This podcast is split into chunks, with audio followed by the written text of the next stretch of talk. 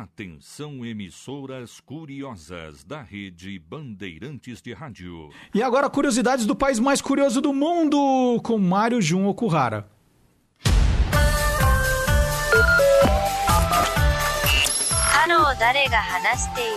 Mais 81. O código de área do Japão. Minasan, alguém aqui desse cá? Mário Jun desse? Quero mandar um abraço pra Silvane, que voltou, voltou bem, graças a Deus, porque com essa pandemia do coronavírus a gente fica preocupado. E nessa onda de pânico que nos assola, superstições começam a ganhar força e antigas crenças são revitalizadas. Como a tetrafobia, um medo pelo número 4, que na pronúncia em japonês shi significa morte também. Além do Japão, China, Vietnã e Malásia compartilham desta fobia. Por exemplo, no Japão não há quarto andar. O terceiro pula-se para o quinto.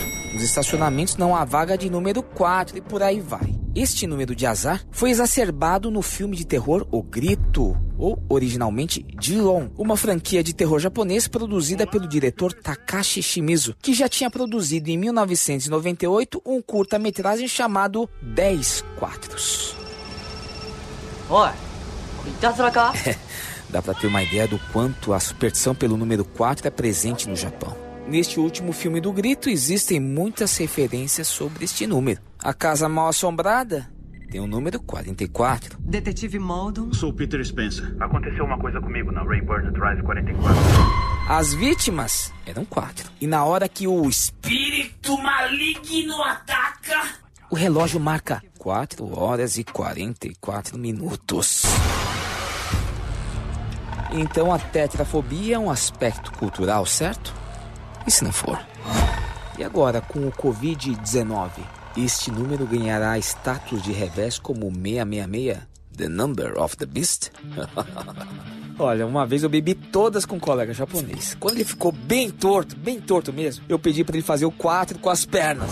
Rapaz, o japonês ficou tão bravo, tão bravo que não quis mais falar comigo. Questões culturais do Japão. A gente tem que respeitar.